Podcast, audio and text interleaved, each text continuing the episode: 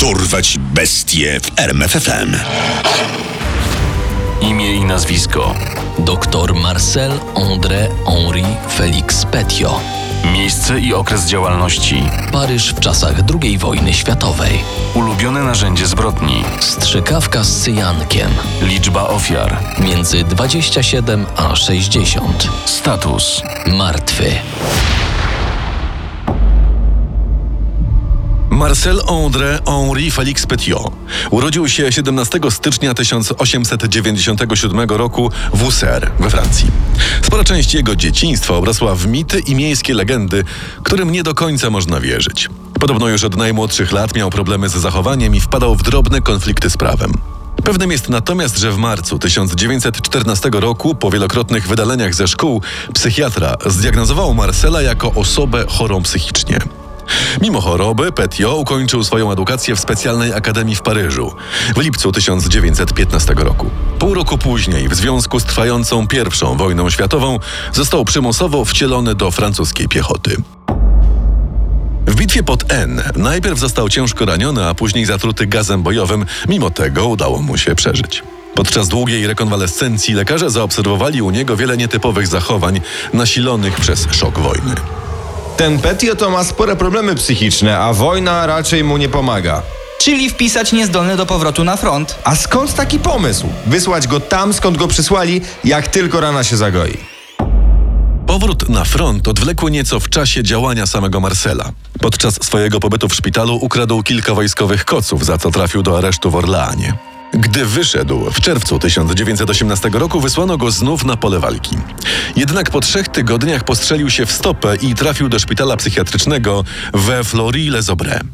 Tam ponownie zdiagnozowano u niego problemy psychiczne. Nowa diagnoza zagwarantowała mu zwolnienie ze służby i rentę.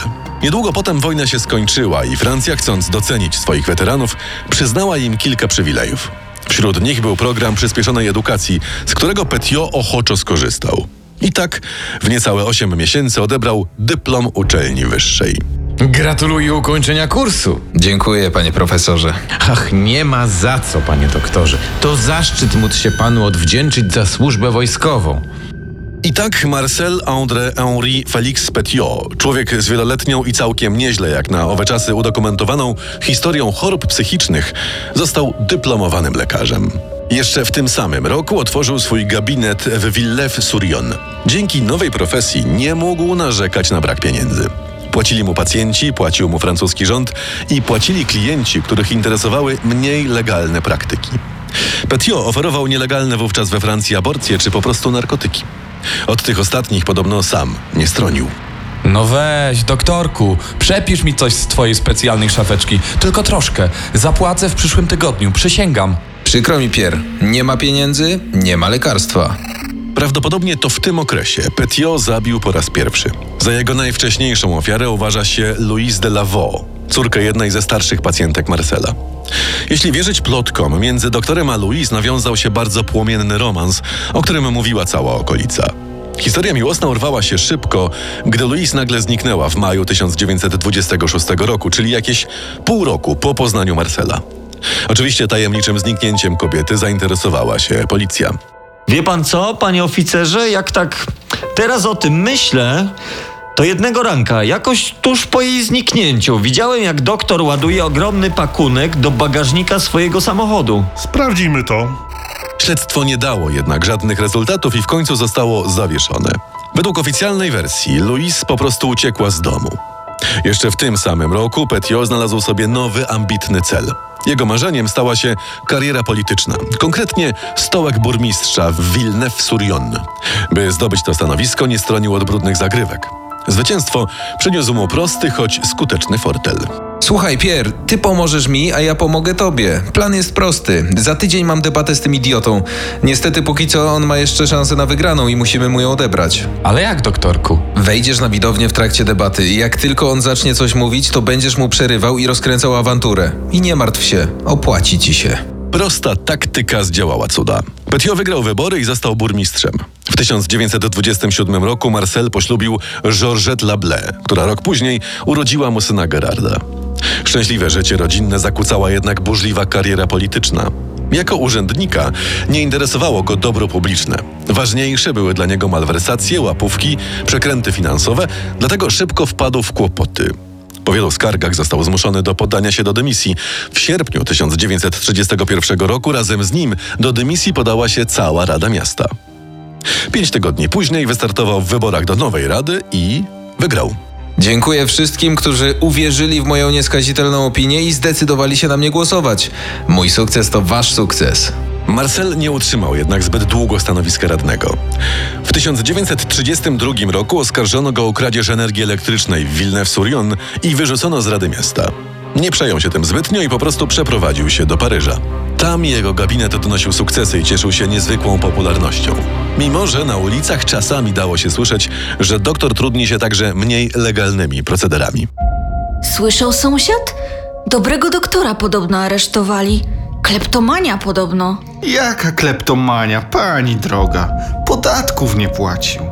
Nieważne, jakie było źródło jego konfliktów z prawem. Petiot zawsze wychodził z nich obronną ręką. Nawet wybuch II wojny światowej i upadek Francji potrafił obrócić na swoją korzyść. Nigdy wcześniej nie miał aż tylu dróg do zbijania fortuny. Wystawiał fałszywe zaświadczenia medyczne dla Francuzów wcielonych do przymusowej pracy. Sprzedawał leki oraz narkotyki, a także próbował nawiązać kontakty z ruchem oporu, któremu obiecywał wynalezienie cudownej broni. Panowie, to będzie coś przełomowego. Już prawie dobrałem idealne proporcje. Będziemy zabijać Niemców i nie zostawiać żadnych śladów. Ich lekarze będą myśleć, że umarli z naturalnych przyczyn. Jednak największy zysk przyniosła mu działalność powiązana z serią morderstw, której dokonał. Plan był niezwykle prosty i jednocześnie niezwykle skuteczny, a żerował na desperacji i strachu ludzi przed nazistami. Marcel przyjął pseudonim dr Ożan i razem ze wspólnikami Rolem Furirem, Edmondem Peutardem i René Gustawem Nezondetem oferowali ucieczkę z ogarniętej wojną Europy. Moi wspólnicy mówili ci, jaki jest układ? A zresztą, na wszelki wypadek powtórzę. Wygląda to tak. Ja biorę 25 tysięcy franków od osoby, organizuję wam bezpieczny przejazd do Portugalii i bilety na statek do Argentyny. A, jeszcze jedno. Urzędasy z Argentyny są bardzo upierdliwe, więc żeby was wpuścili, muszę was zaszczepić. To jak? Mamy umowę? Wiele osób myślało, że to prawdziwe wybawienie. Z jego usług korzystali wszyscy, których było na to stać. Zdemaskowani członkowie ruchu oporu. Ludzie, którzy podpadli gestapo i przede wszystkim Żydzi. Wszystko byłoby pięknie, gdyby nie to, że szczepienia, które aplikował swoim klientom, zawierały wyłącznie cyjanek. Niestety dla Marcela tak skuteczna sieć ucieczek musiała w końcu zwrócić uwagę nazistów. Gestapo szybko odszukało wspólników Petiot, którzy pod wpływem perswazji tajnej policji i odrobiny tortur wyjawili prawdziwą tożsamość lidera ich grupy, zwanego na ulicach Paryża jako doktor Ożen. Niedługo potem Marcel został aresztowany.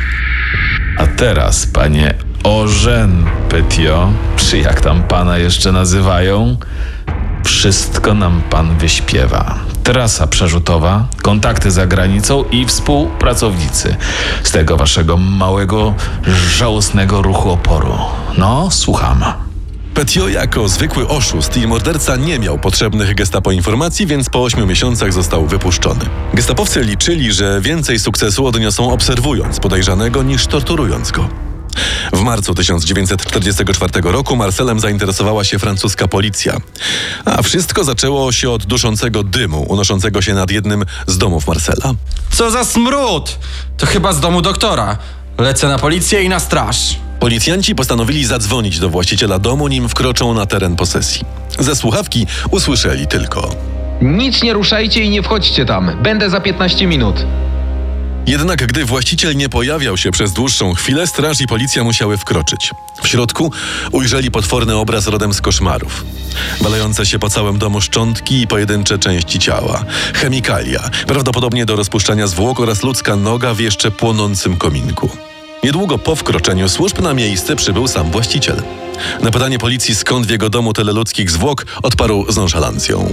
Panowie, panowie, to nie są ludzie. To Niemcy. Zabijam dla ruchu oporu. Funkcjonariusze uwierzyli mu na słowo i postanowili, że nie będą go aresztować, choć pozostanie pod obserwacją. Śledztwo przejął znany paryski komisarz Georges Victor Massou, którego zadaniem było ustalenie, czy faktycznie Petiot zabija dla ruchu oporu, czy też wspomaga Niemców. Pod wodzą komisarza śledczy dość szybko zgromadzili dowody i odnaleźli świadków. Wszystko wskazywało na to, że żadna z zakładanych przez nich wersji nie jest prawdą. Chłopaki, Wygląda na to, że ten gość nie działa ani dla nas, ani dla nich. To zwykły sęp. Oszukuje, okrada i morduje ludzi.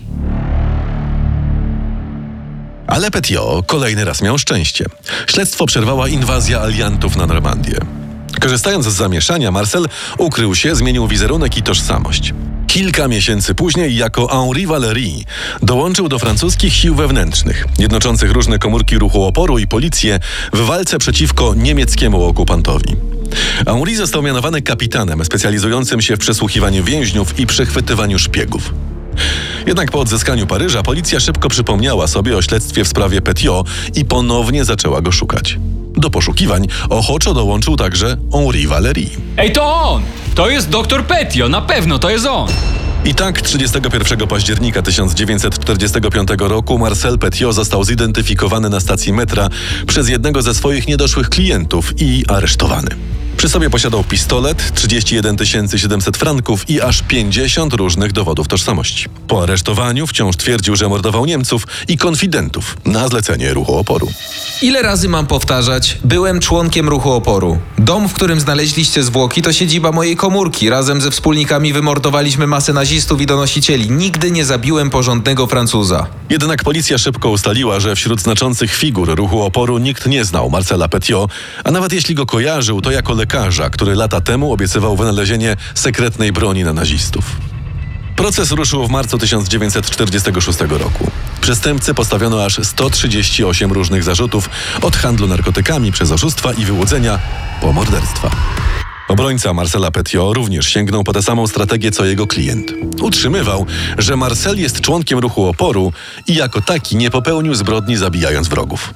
Sąd jednak nie uwierzył w bajki o bohaterstwie doktora Petiot. Uznał go winnym 26 zarzucanych mu morderstw i skazał na karę śmierci. Wyrok wykonano kilka dni później. Marcel André Henri Félix Petiot został stracony w najbardziej francuski ze wszystkich sposobów egzekucji. Ścięty na gilotynie.